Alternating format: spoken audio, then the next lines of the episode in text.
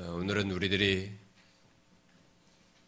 하나님의 아들 예수 그리스도께서 육신을 입고 이 땅에 오셔서 십자가에 달려 돌아가시기 바로 전주에 이렇게 어, 그의 죽으심을 기억하는 예, 종료 주일로 어, 지키는 그런 날입니다. 우리가 이런 시간을 통해서 예, 항상 그래야 되겠지만 어, 특별히 그리스도의 이 고난의 발걸음을 어, 뒤쫓아서 어, 살피는 것은 굉장히 유익하다고 봅니다. 그래서 이 시간에 이 본문을 통해서 그리스도께서 십자가로 나아가신 그 고난에 대해서 어, 살피도록 어, 하겠습니다. 어, 오늘 우리가 읽은 이 본문은 예수 그리스도께서 앞서서 온갖 조롱과 고초를 당하신 뒤에 십자가에 달리시기 위해서 골고다 언덕으로 향하는 가운데 있었던 어, 사건입니다. 아, 우리는 예수님께서 십자가를 지시고 어, 이 골고다 언덕을 향해 가시기 이전에 어떤 일이 있었는지 어, 대략 아, 우리는 이 이전까지 여기까지 있기까지의 그런 사건들에 대해서 교회 좀 다녔으면 아, 알고 있을 겁니다. 여러분 본문에 있기 전까지 예수님께서 있었던 일들이 어떤 일들이 그에게 있었습니까? 예수님은 잡히시기 전에 아, 유월절 식사, 아, 소위 최후의 만찬으로 불리우는 유월절 식사를 제자들과 한 뒤로 아무것도 먹지도 또 마시지도 않은 상태에 있다가 지금 이 자리로 오늘 본문의 사례로 이렇게 이끌림 받고 있습니다.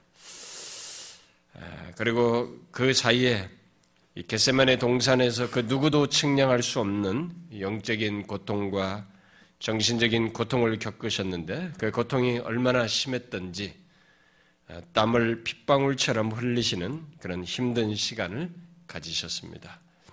그리고 대제사장 암나스의 집에서 재판을 받기 전에 그를 지키는 자들이 어, 이 예수님을 희롱하며 때리고 눈을 가리고 농락하였고 또 많은 말로 그에게 욕을 하였습니다.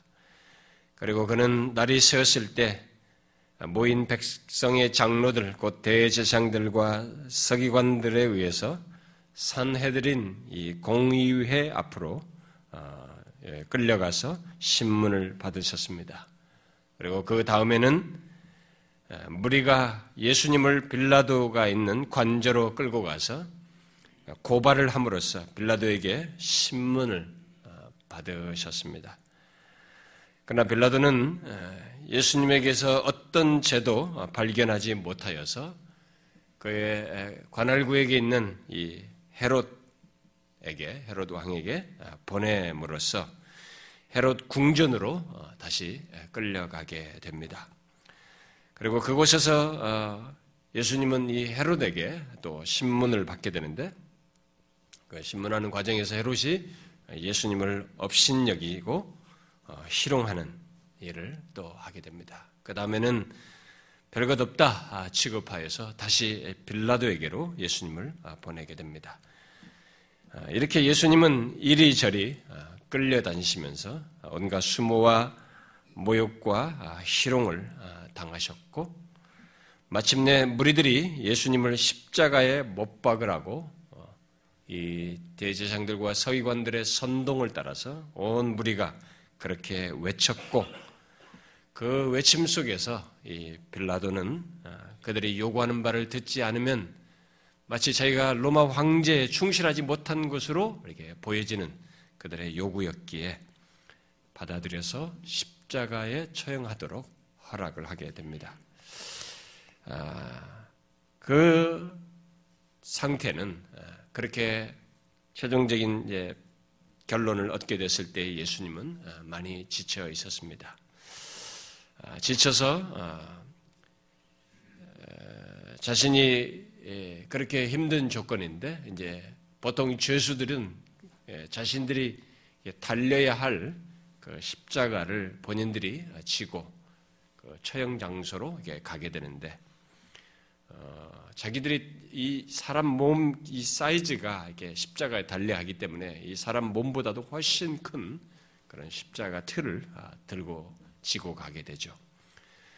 그래서 자신이 달릴 십자가를 지고 어, 총독 관제에서부터 이렇게 골고다를 향해서 아, 가게 됩니다.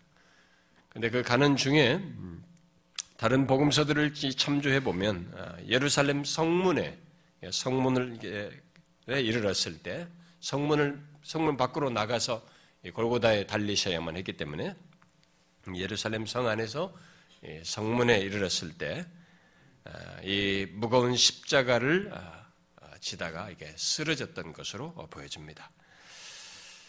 그래서 그때 이 시골에서 올라오는 이 구레네 사람 시몬, 우리는 일반적으로 이 사람이 흑인이었을 것이라고 추측하게 되는데 구레네 사람 이 시몬에게 예수님이 지고 가시던 이 십자가를 지고 이렇게 따르도록 하게 됩니다. 오늘 그것이 우리가 읽었던 26절의 내용입니다. 오늘 본문은 바로 그런 배경 속에서 일어난 사건을 기록한 것입니다. 자, 오늘 본문에 일어난 이 얘기, 여러분 이 사건이 어떤 일입니까? 바로 십자가에 달려 죽기 위해 골고다로 나아가고 있는 그 예수님의 이런 안타까운 모습을 보면서 뒤를 따르던 이 사람들 가운데서 이 예수님을 위하여 가슴을 치며 슬피 우는 이런 여자들, 여자의 큰 무리가 있었던 것입니다. 자, 모두가 적대적인 분위기 속에서 예수님을 위하여 가슴을 치며 슬피 우는 여자들이 있었다는 것은 예수님께서 잡히신 뒤로부터 지금까지 분위기를 생각하게 되면 한편 위로가 되는 장면입니다. 그들이 어떤 이유에서 슬피 울었는 슬퍼했었는지 우리가 여기서 먼저 주목할 것은 그 이유는 먼저 뒤로 하고 먼저 우리가 주목할 것은 이 여인들의 눈물에 그동안 거의 말이 없으셨던 예수님께서 멈추셔서 그들을 향하여 돌이키시고 말씀을 하셨다는 사실입니다. 헤롯의 질문에도 앞서서 이 헤롯이 그에게 질문했어도 아무런 대답을 하지 않으셨어요. 예수님은. 그리고 빌라도에게도 독대하여서 질문을 받을 때에도 빌라도에게 단지 아, 이게 몇 마디만 대답하였던 아, 예수님입니다. 아, 그리고는 마치 털 깎는 자 앞에 선 양처럼 모든 희롱과 모욕과 채찍에도 잠잠하셨던 바로 그 예수님께서 가시던 길을 이렇게 멈추셔요, 여기서. 멈추시고 자신을 위하여 슬피 우는 여인들을 향해서 그동안의 침묵을 깨시고 일련의 말씀을 하십니다. 바로 이 여인들을 향해서 여인들이 슬피 우는 소리를 들으시고 하시는 일련의 말씀이시요 자, 여러분 잘 생각해 보시면 그냥 있는 사건처럼 보이는지 모르지만 전혀 그런 장황이 아닙니다. 여기서 아주 주목할 만한 장면이에요. 십자가에 달리신 장면에 십자가에 달려서 그 고통당하고 죽으시는 그 장면에 주로 우리들이 시선을 두다 보니까 쉽게 넘어가는 이 장면입니다만은 아, 여기서 우리 구주 예수께서 아주 특별한 말씀을 하시고 있습니다. 그래서 이스폴전 목사는 이 본문 28절부터 31절을 두고 이것은 그 주께서 돌아가시기 직전에 행하셨던 최후의 논리적인 설교였기에 특히 주목할 만하다라고 했습니다. 그리고 이것은 예수님의 마지막 강설, 일종의 고별 설교였습니다. 이것은 가장 슬프고 엄숙한 상황에서 행해졌고, 그리하여 눈물을 억누르는 동시에 또한 눈물을 자아냈습니다. 라고 했어요. 그리고 또 이어서 다음과 같이 덧붙였습니다. 돌아가시기 직전에 행하셨던 우리 구주의 이 마지막 설교는 그분을 거부했던 세상에 대한 엄청난 예언이었고, 그분이 사랑했던 사람들에게 내려질 상상할 수 없는 재앙, 그들이 그분의 중재를 거부하고 그분이 가지고 오셨던 자비를 거절하였으므로 그분도 막을 수 없었던 재앙에 대한 경고였습니다. 라고 했습니다. 그렇습니다. 우리는 지치고 힘든 상황에서 특히 십자가에 달려 죽을 것을 앞둔 상황에서 그동안 침묵하시던 예수님께서 말씀하신 이 내용의 내용이 상당히 중요하다고 하는 것을 그런 스펄전 말하는 것처럼 상당히 의미 있는 메시지를 주고 있다는 것을 어, 보아야 합니다. 왜냐하면 자기보다 다른 사람들을 위하는 이 권면과 경고를 할 정도로 중요한 어떤 것을 말해주고 있어서 그래요. 여러분은 예수님께서 십자가에 달려 죽으시기 전에 자기에게 관심을 보이는 자들에게 한 이 마지막 설교, 곧 권면과 경고를 생각해 본 적이 있습니까? 아니, 이 권면과 경고를 귀담아 듣고 반응하고 있습니까? 우리가 지금 보고 느끼는 슬픔과 눈물보다도 더 중요한 것이 있다고 하면서 말씀하시는 이 권면과 경고를 여러분들은 이해하십니까? 지금이라도 늦지 않았으니 이 긴급한 순간에 하신 예수님의 마지막 설교, 곧 그의 이 마지막 권면과 권고를 잘 들어보십시오. 먼저 본문의 장면은 이 본문의 장면을 생각해 보면 예수님은 종교 지도자들과 정치 지도자들 그리고 온 백성들이 죄를 찾지도 못한 그 예수님을 십자가에 달려 죽도록 하는데 하나가 되어서 내 몸으로서 예수님은 정말로 도살장으로 끌려가는 짐승처럼 침묵 속에서 십자가의 죽음으로 나아가고 있습니다. 그 모습은 누가 보아도 유약해 보이고 안타까움을 느끼게 하는 그런 모습이에요. 처절하게 죽을 것이니까. 그래서 정말 그를 조금이라도 알거나 마음에 둔 사람이라면 가슴을 치며 슬피 울지 않을 수 없는 상황입니다.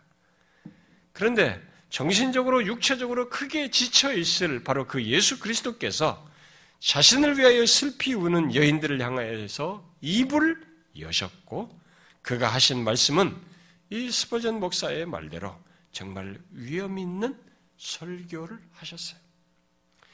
티드볼이라는 사람은 이 장면은 이 장면을 두고 예수님께서 마치 여전히 상황을 주관하시는 것처럼 말씀하셨다라고 했어요.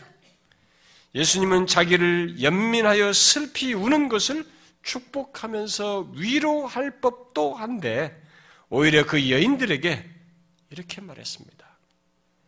내가 아닌 너희를 위하여 울라고 뜻밖의 말씀을 하셨습니다.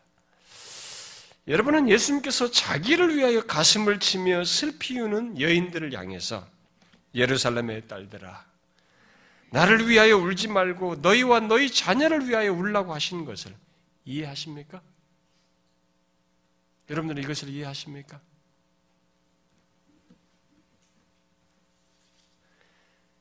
특히 유약해 보이는 그 모습과 상태 속에서 이런 말을 하신 이런 말을 하신 예수님의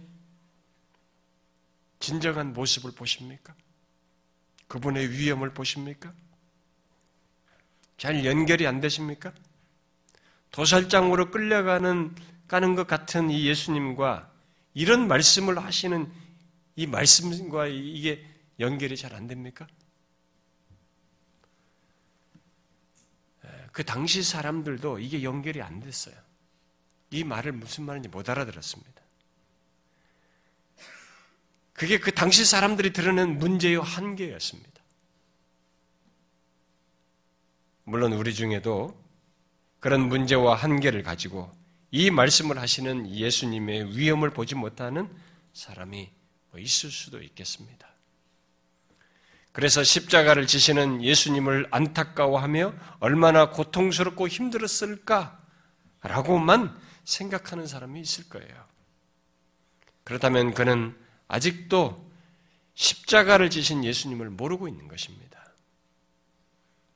예수님은 비록 외적으로 유약해 보이고 육체적으로 지쳐 있었지만 그리고 사람들에 의해서 나무에 달려 죽게 될 것이었지만 그는 자신을 연민하며 슬피 우는 자들에게 너희는 나를 위하여 울지 말고 너희와 너희 자녀를 위하여 울라고 할 정도로 위험을 가지시고 뭔가를 알고 말씀하셨습니다.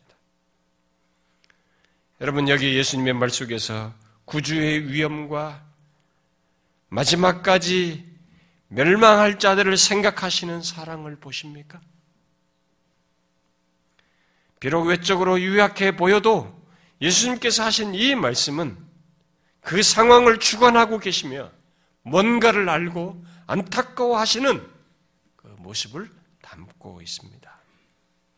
그러면 왜 예수님은 자신이 아닌 너희와 너희 자녀를 위하여 울라라고 했을까요? 이 시간에 우리가 생각할 사실은 바로 이겁니다.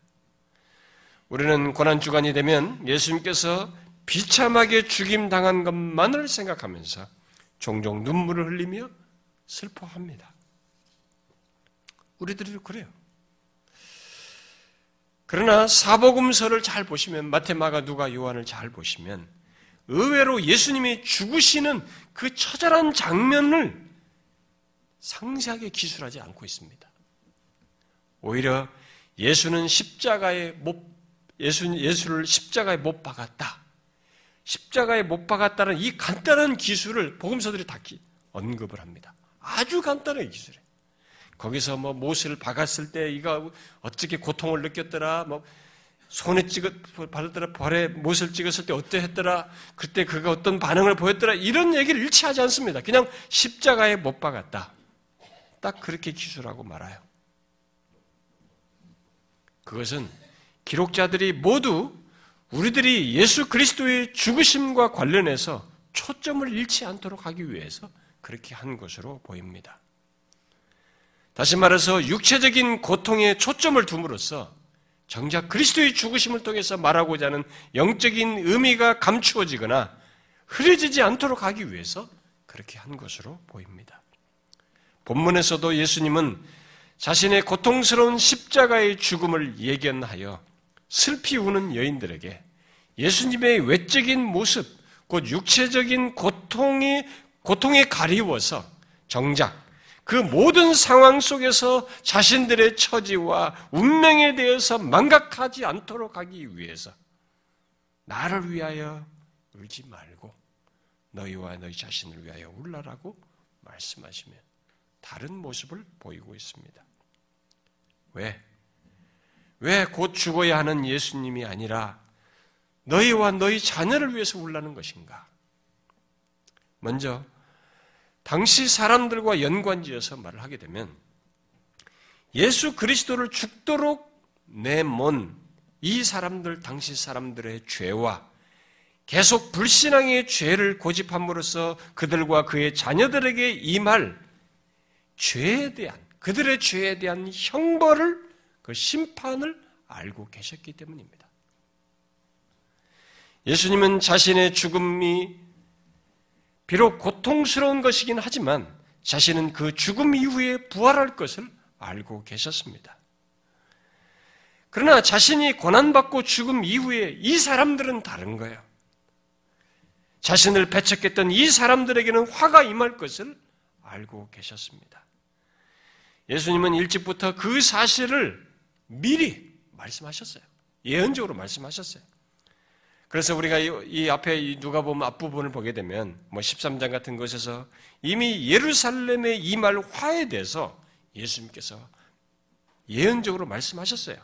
예루살렘아, 예루살렘아, 선지자들을 죽이고 내게 파송된 자들을 돌로 치는 자여, 암탉이 제 새끼를 날개 아래 모음같이 내가 너희 자녀를 모으려 한 일이 몇 번이냐. 그러나 너희가 원하지 아니하였도다. 보라, 너희 집이 황폐하여 버린 바 되리라. 너희 집이 이 예루살렘이 황폐하여 될 것을 말씀하셨어요. 그리고 뒤에 또 19장에서 또 한 번 얘기하십니다. 예루살렘에 대해서 닥칠 화를 내다보시면서 더욱 구체적으로 그 닥칠 화를 말씀하세요. 가까이 오사 성을 보시고 우시며 이르시되 너도 오늘 평화에 관한 일을 알았더라면 좋을 뻔하였거니와 지금 내 눈이 내 눈에 숨겨졌도다. 날이 이를지라. 내 원수들이 토둔을 쌓고 너를 둘러 사면으로 가두고 또 너와 및 그 가운데 있는 네 자식들을 땅에 메어 치며 돌 하나도 돌 위에 남기지 아니하리니 이는 네가 보살핌 받는 날을 알지 못함을 인함이니라. 예수님은 예루살렘이 머지않아 대적들에 의해서 둘러싸여서 포위되었다가 성 안의 사람들, 심지어 그들의 자녀들까지 짓밟히고 돌 하나도 돌 위에 남겨지지 않을 정도로 성이 이 예루살렘이 처절하게 정복당하고 무너질 것을 보셨습니다. 십자가의 죽음으로 나아가는 예수님은 자신을 위하여 우는 이 여인들을 보면서 자신보다 그들 자신들을 위해서 그런 운명이 기다리고 있는 자신들을 위해서 울어야 한다는 것을 알고 계셨어요. 그래서 오랜 침묵을 지키셨던 그분의 입을 여신 것입니다. 나보다 너희 자녀를 위해서 울어야 한다고 말씀하시면서 울어야 할 그 상황을 또다시 여기서 말을 하고 있는 거예요. 보라, 날이 이르면 사람이 말하기를 잉태하지 못하는 이와 해산하지 못하는 배와 먹이지 못할 저지 복이 있다 하리라. 그때 사람이 산들을 대하여 우리 위에 무너지라 하며 작은 산들을 대하여 우리를 덮으라 하리라. 또 한 번 얘기합니다. 이 참 긴급한 상황, 귀찮은 상황이에요. 말하기 싫을 상황인데 여기서 또 한 번 이런 얘기를 하셔요. 자기를 위하여 우는 자들에게 이것이 기다리고 있었던 것입니다. 예수님은 그들 앞에 닥칠 그 일을 내다보고 지금 이 말씀을 하신 것이고 앞에서 계속 말해온 것을 또다시 예언적으로 말씀하시고 있는 것입니다. 얼마나 비극스러운 재앙이 예루살렘에게 임하는지 평상시에 불행하다고 여겨지던 자식 없는 사람들, 이 근동세 당시 사람들을 보면 자식이 없는 사람은 불행한 여자, 마치 저주받은 여자처럼 취급했단 말이에요. 이렇게 불행스럽다고 여겨진 자들이 오히려 복이 있다고 여겨질 것이라고 얘기를 하고 있는 것입니다. 왜 자식이 없는 자가 복이, 복이 있다고 하는 것입니까? 앞에 인용한 19장 그 말씀이 시사하듯이 대적이 성을 애워싸고 쳐들어와서 사람들을 죽일 때 자식이 있는 자들은 자기 자식들이 죽는 것을 보아야 하거든요. 부모가 처절하게 자기 자식 죽는 거 보는 거 그거 보통 일이 아니에요. 그리고 설사 죽지 않아도 그들의 미래가 어두울 것이기 때문입니다. 예수님은 그들 앞에 닥칠 화가 얼마나 중대한지 그들이 어떻게 반응을 하냐면 산들이 자기 위에 무너져서 가루가 되고 작은 산들 그 언덕이죠. 언덕이 자기들을 덮어서 깊숙이 매장되기를 바랄 정도라고 말하고 있습니다. 우리는 예수님께서 말씀하신 이 경고, 결국 예언이 실제로 역사 속에서 어떻게 되었는지 우리는 세계사를 가지고도 알고 있고 역사를 가지고도 알고 있습니다. 유, 유대 역사를 통해서 이게 실제로 일어난 사건으로 남겨져 있습니다. AD 70년에 로마의 티투스가 나중에는 황제가 되죠. 이 티투스가 티투스 장군이 실제로 예루살렘을 포위하고 진입하여서 성 안에 사람들을 다 죽이고 예루살렘 성을 철저하게 부서뜨린 일을 역사 속에서 실제 행합니다. 예수님의 말씀대로 그대로 역사 속에서 성취됩니다. 예수님은 자신이 십자가에 달려 죽으시기 전에 자신을 위해서 우는 자들에게 닥칠 바로 그 재앙을 보시고 그들의, 그들의 운명을 염려하셔서 나보다 너희와 너희 자녀를 위해서 울라라고 하신 것입니다. 그런데 여러분 아십니까? 우리 또한 동일한 이유를 가지고 울어야 한다는 것입니다. 제가 이거 이 본문을 가지고 얘기하는 것은 당시 사람들 얘기를 꺼내기 위해서가 아닙니다. 우리 또한 동일한 이유를 가지고 울어야 한다는 것입니다. 우리도 울어야 할 이유를 동일하게 가지고 있다는 것입니다. 오늘날도 다른 누구보다도 자기 자신과 자기의 자녀들을 위해서 슬퍼해야 할 이유를 가진 사람들이 우리 주변에 이 세상 가운데 심지어 우리들 안에도 있어요. 있을 것입니다. 여러분은 이것을 알고 있습니까? 우리 또한 우리 자신과 우리 자녀들을 위해서 울어야 할 이유를 똑같이 가지고 있다는 것을 아느냐는 것입니다.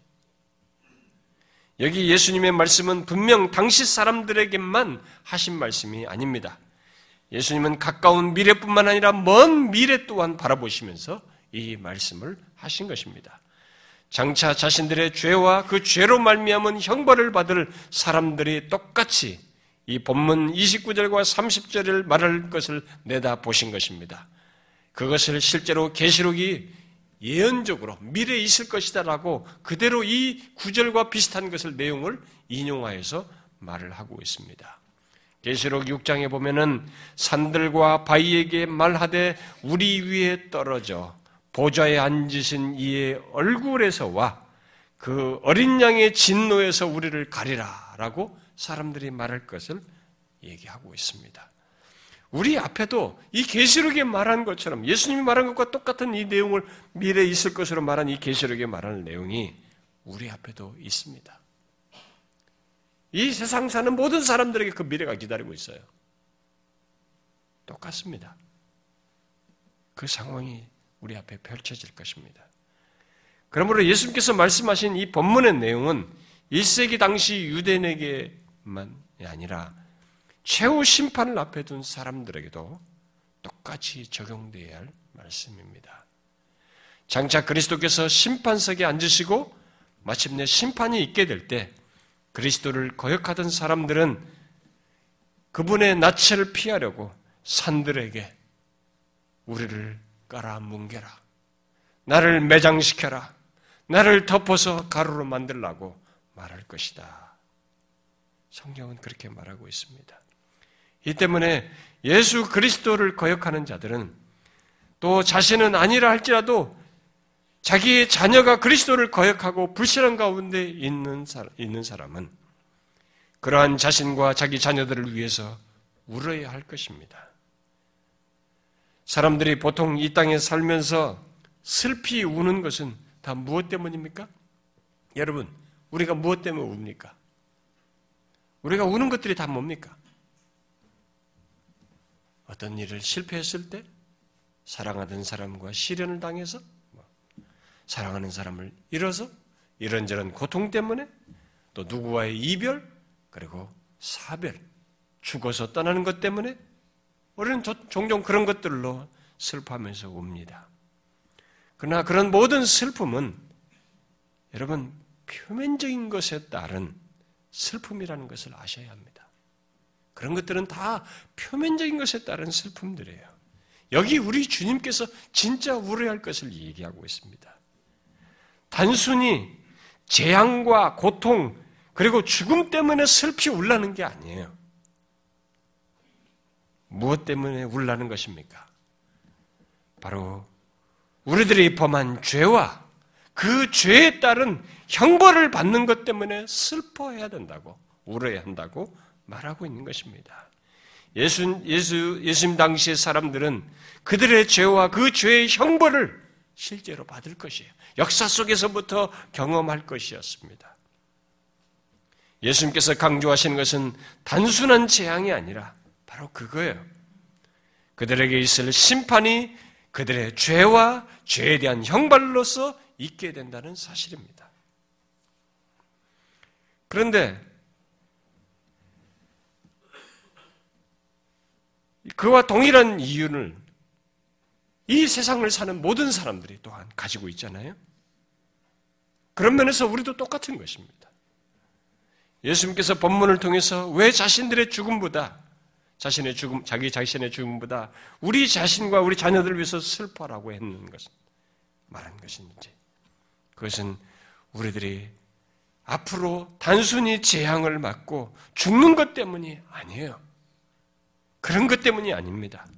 우리 자신의 죄와 죄에 대한 형벌을 받는 것 때문입니다. 이 세상 사람들이 이것을 거의 생각지 않습니다.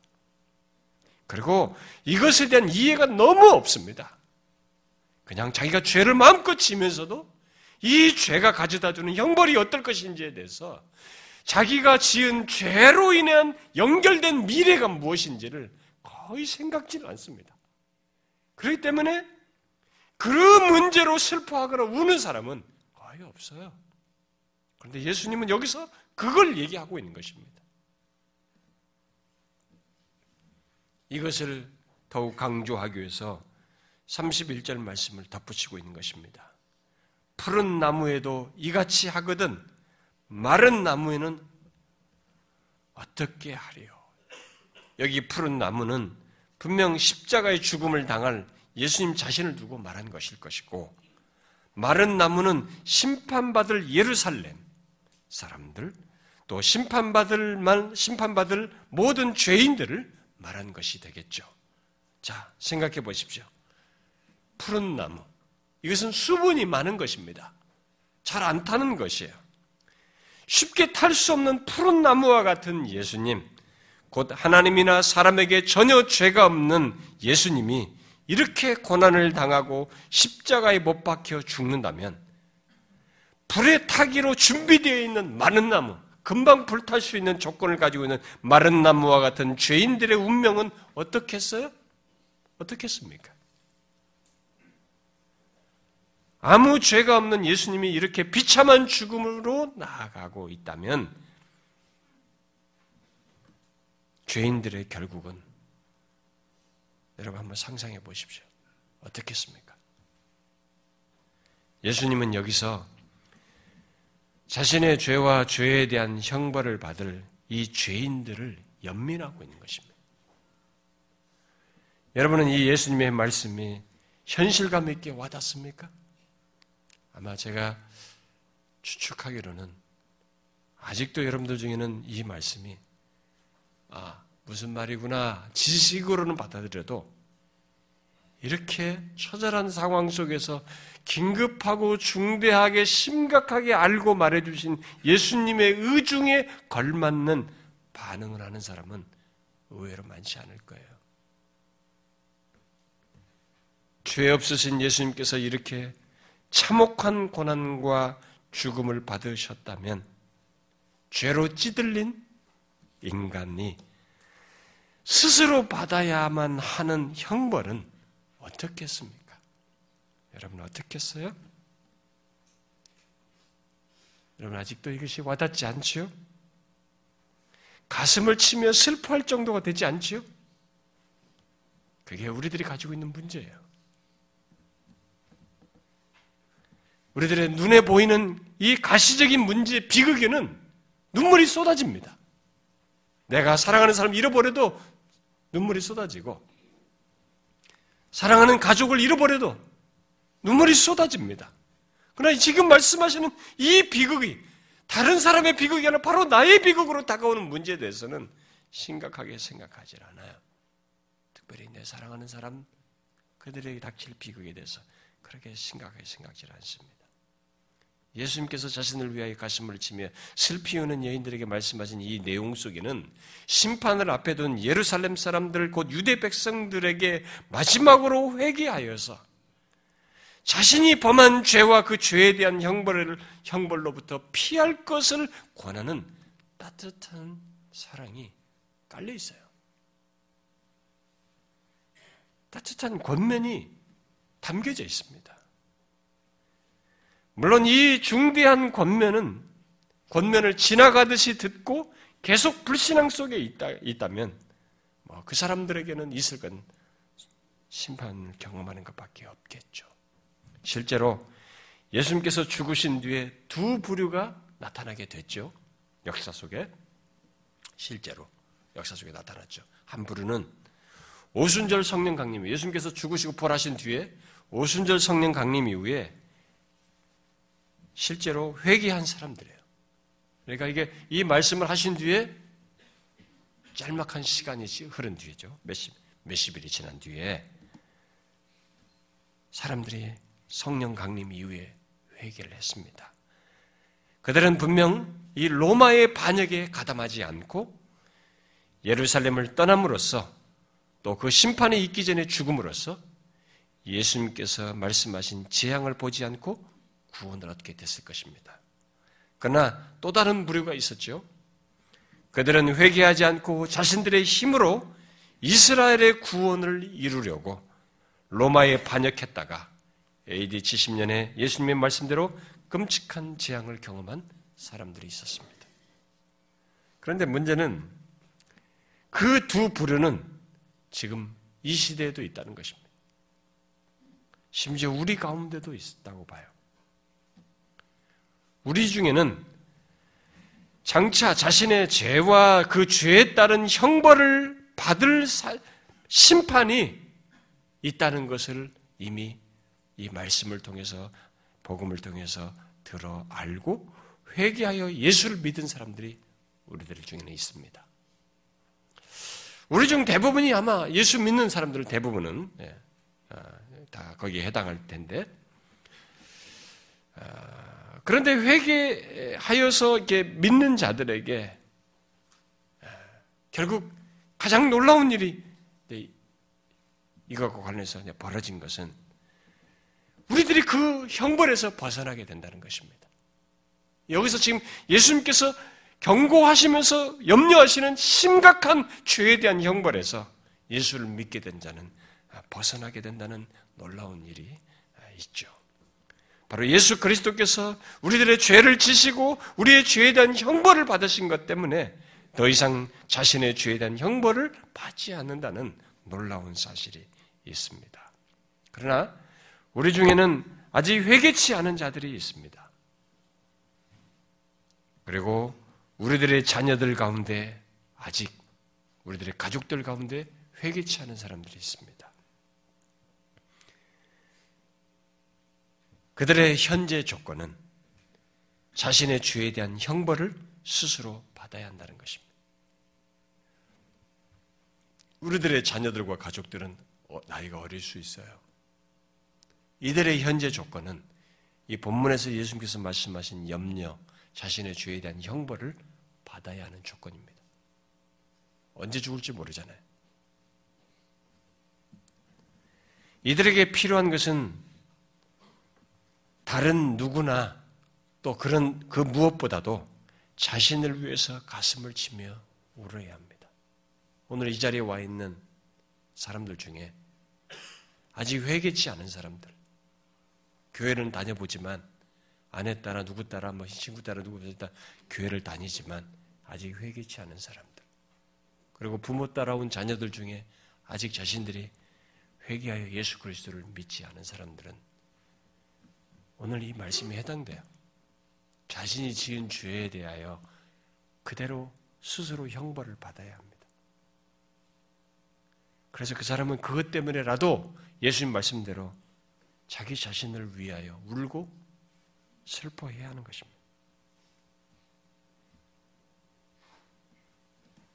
아무리 이 세상에서 무엇을 하고 성공을 거두어도 또 가장 행복하다고 할 어떤 외적인 조건을 가졌다 할지라도 회개치 않은 사람의 운명은 자신의 죄에 대한 형벌을 받는 것입니다. 영원한 형벌을 받는 것입니다. 현재의 조건은 그 운명이에요. 그는 자신의 가슴을 치며 울면서 어떻게 하면 내가 지금 죄에 대한, 내가 지은 범한 이 죄에 대한 형벌을 면할지를 찾고 구해야 할 것입니다. 바로 회개하여 예수 그리스도를 믿음으로써 그 형벌을 면할 길을 구해야 할 것입니다. 본문과 같은 주님의 말씀을 무시하고 계속 회개치 않는다면 그는 장차 산들과 언덕이 자기를 뒤덮어서 주의 얼굴을 피하고 싶어 하는 반응을 보일 것입니다. 그 정도로 자신의 죄에 대한 심판의 형벌이 두렵고 심각하고 무서운 것인 것을 경험하게 될 것입니다. 여러분 중에 십자가에 달려 죽으시기 전에 하신 이 마지막 권면과 경고가 별것 아닌 것처럼 여겨지고 이것을 들어도 여러분들이 별로 반응하지 않는 그런 사람이 있어요? 그는 마지막 기회를 저버리는 것입니다.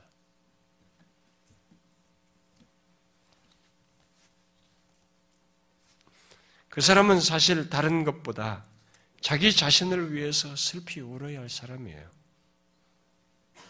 그리고 우리 중에 자녀들이나 다른 가족이 회개하지 않고 있다면 그들에게 언제 닥칠지 모르는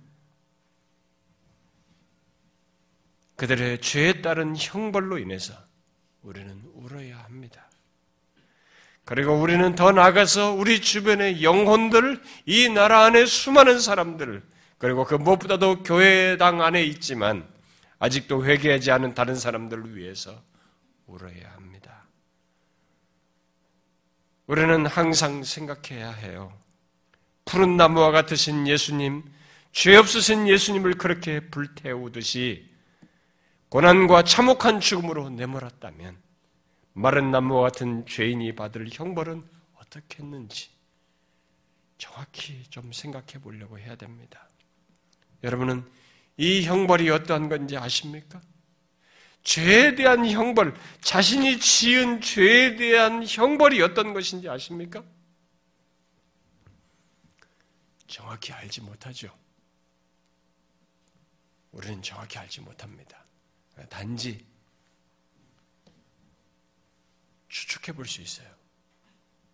바로 하나님의 아들 예수 그리스도께서 우리의 죄를 지시고 십자가에 달려 형벌 받으신 것을 통해서 추측해 볼 수 있습니다. 여러분, 예수님께서 십자가에 달려서 받으신 형벌이 어떤 것입니까? 고통스럽게 죽는 거예요?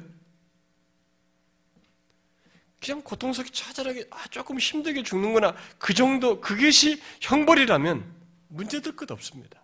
그냥 마음껏 내 죄 짓다가 어차피 죽을 때 뭐 조금 고통 당하는 거 그 정도는 별 문제가 되지 무시해도 됩니다.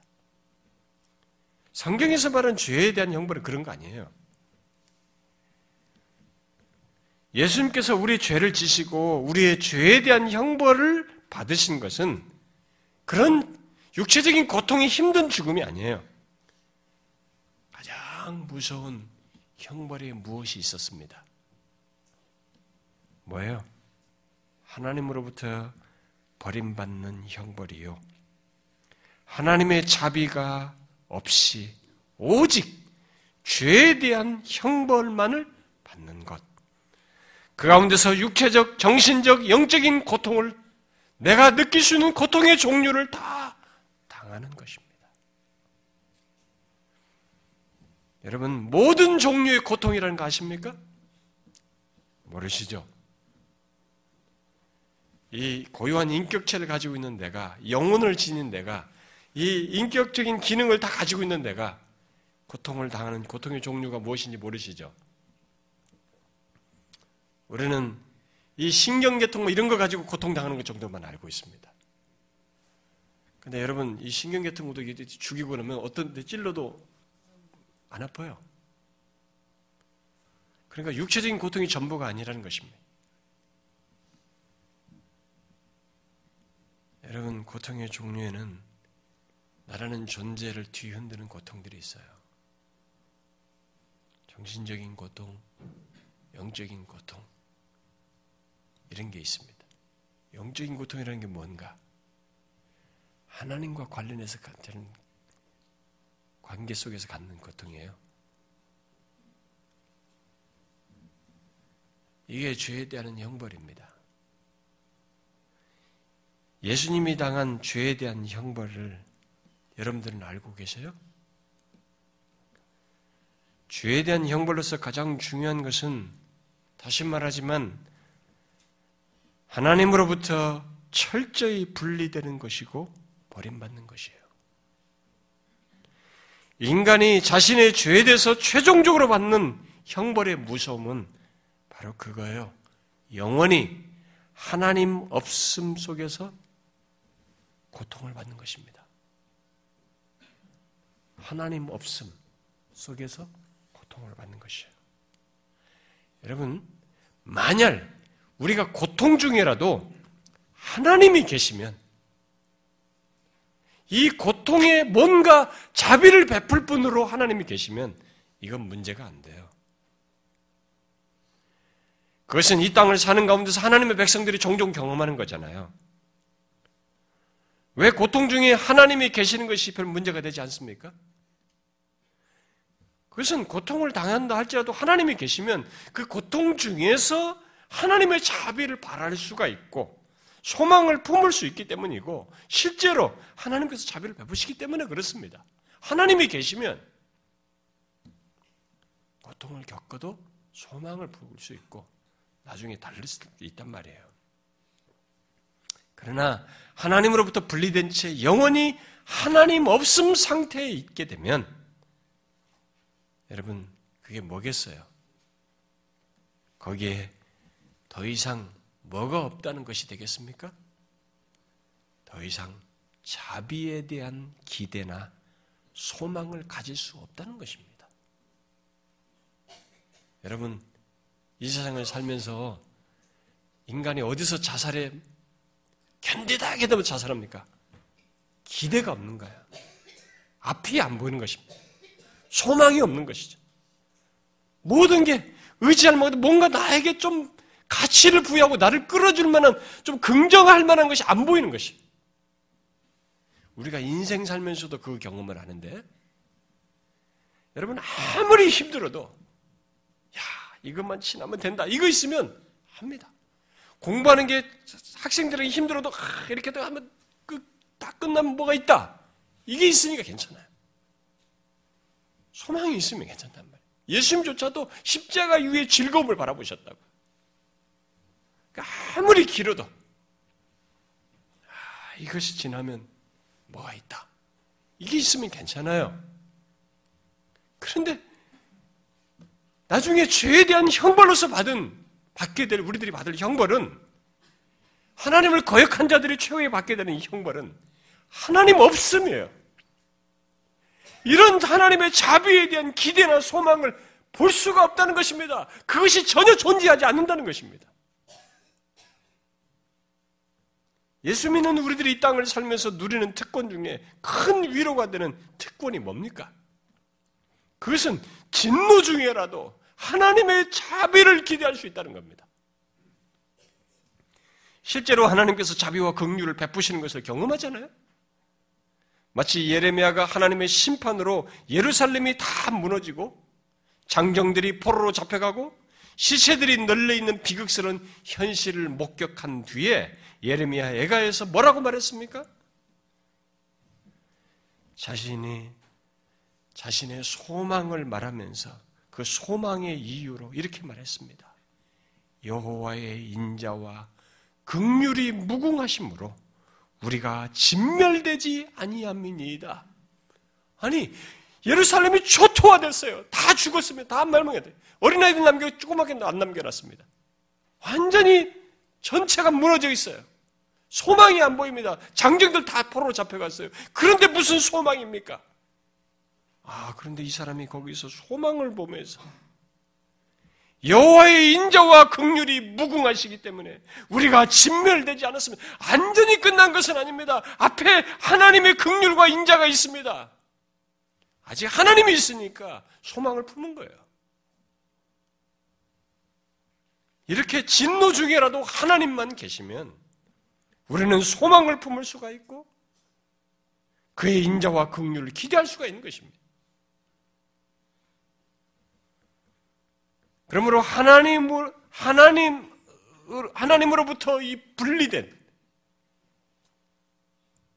분리되는 형벌 곧 하나님 없음 속에서 형벌을 받는 것 이건 여러분과 제가 상상을 못 합니다. 상상 못 할 얘기예요. 그것도 영원히 영벌이라고 성경이 말하잖아요. 형벌을 영원히 받는다는 것을 여러분 한번 생각해 보십시오. 회개치 않은 자에게는 바로 그런 형벌이 있어요.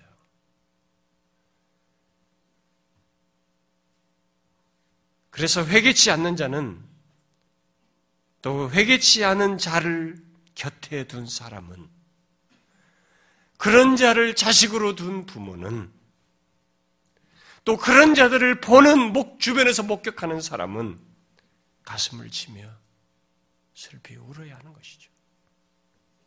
그 형벌에서 구원 얻을 때까지 말입니다.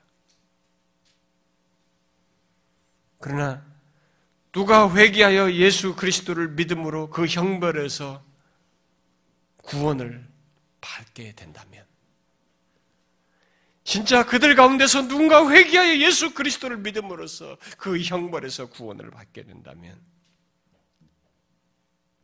그 사람이 얻을 수 있는 최상의 것을 얻는 것이 되겠죠. 이 세상에서 얻을 수 있는 것 중에 가장 큰 것을 얻는 것이 될 것입니다. 뭐, 큰 복이고, 큰 행복이고, 뭐, 굉장히 놀라운 무슨 풍성한, 그건 그 다음 얘기예요. 이 형벌을 면한 것 자체가 죄를 범한 인간에게 있어서는 내가 지은 죄에 대한 형벌을 받아야 할 인간에게 있어서는 최고인 것이. 정말 그렇다는 것을 우리는 사실 이 세상에서는 알지 못합니다만, 장차 우리가 주님 앞에 섰을 때, 어느 때든지 우리가 죽게 되면 즉각적으로 그것을 알게 될 것입니다. 거짓 나사로와 부자의 이 얘기에서 예수님께서 보이셨듯이 즉각 알게 됩니다. 예수 그리스도를 믿어 자신의 죄에 대한 형벌에서 구원을 받았습니까? 여러분들 중에 진짜 예수 그리스도를 믿어 자신이 범한 죄의 형벌로부터 구원을 받은 사람 있어요? 여러분 그 구원이 얼마나 복된 것인지요. 헤아려 보십시오. 나의 죄와 죄의 형벌을 대신 당하신 예수 그리스도로 말미암아서 그분 때문에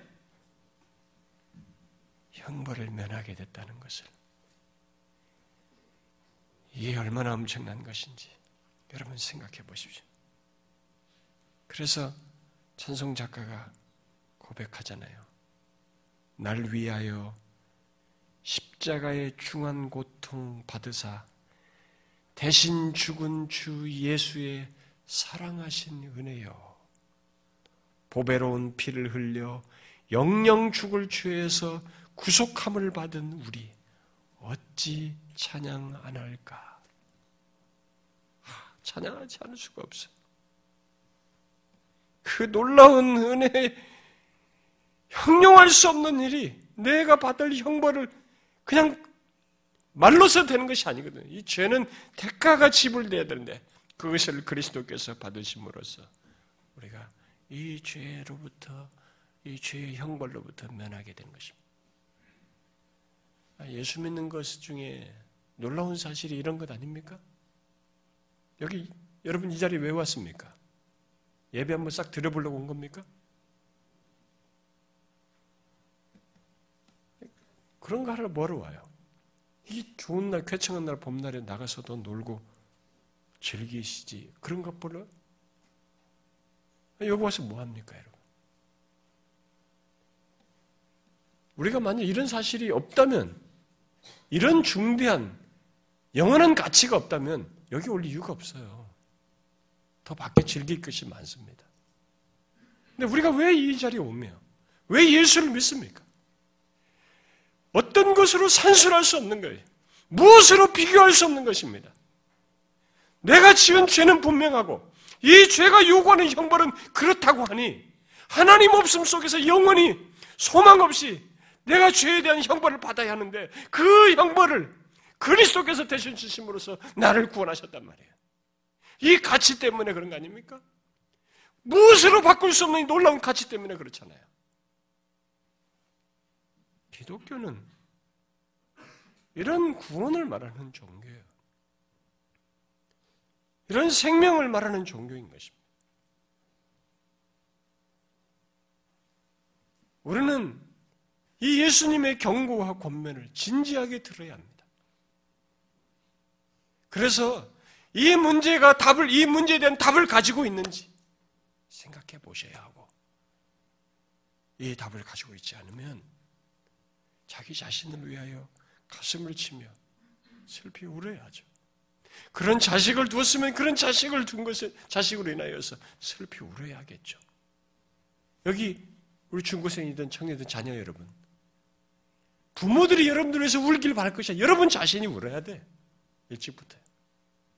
내가 이 상태에서 주님 앞에 서게 되면 내가 지은 죄에 대한 형벌을 영원토록 하나님 없음 속에서 받아야 된단 말이에요. 제3의 기회가 없어요. 캐톨릭은 거짓말한 겁니다. 돈 벌어 먹으려고 중세 타락 속에서 한 것입니다. second chance 없어요, 죽고 나서. 연옥 같은 거 없습니다. 성경에 없는 얘기예요. second chance는 무슨 second chance예요? 하나님답지 않습니다. 성경과. 이 세상이 끝이에요.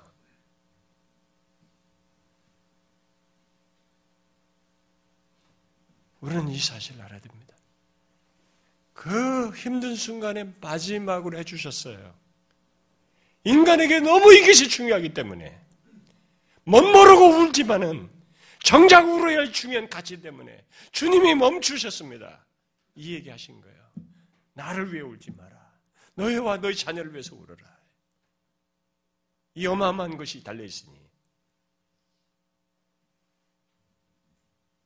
여러분과 제가 죄 있는 건 분명하잖아요. 이 죄가 어떤 것을 가지고 있는지 정확히 아셔야 됩니다. 예수님이 십자가에서 하나님 버림받은 하나님 없음을 경험하셨습니다. 그게 형벌의 핵이에요. 죄에 대한 형벌의 가장 핵심입니다. 그래서 그 고통은 그런 조건에서 정신적, 영적, 육체적 모든 고통을 다 겪는 것입니다. 예수 믿는 것은 이 구원을 얻는 것입니다. 사랑하는 여러분, 이 자리에 오신 여러분들 중에 한 사람도 이런 구원에서 배제되는 자가 없기를 바랍니다. 여러분들이 어떤 배경과 어떤 생각과 어떤 지식과 학문을 닦고 성장 과정을 가졌어도 여러분이 가지고 있는 모든 지식과 재력과 능력과 조건을 가지고 바꿀 수 없는 게 여러분들의 생명이에요. 여러분들의 운명을 바꾸지 못합니다. 몇십 년 동안 지연시킬 뿐입니다. 나중에 우리는 죽어야 돼요. 그때 주에 대한 형벌을 받아야 합니다. 성경이 말하는 것을 믿으십시오. 예수님께서 마지막 권면으로 주신 이 말씀을 기억하십시오. 이것부터 해결 받으십시오. 그리고 이것이 해결됐거든 하나님께 어찌 찬양 안 할까? 그에게 감사와 찬양을 할 뿐만 아니라 이제 내 주변의 영혼들을 위해서 슬피 울며 그들의 형벌로부터의 구원을 위해서 우리가 힘쓰고 구해야 할 것입니다. 여러분과 제가 그럴 수 있기를 바래요. 기도합시다.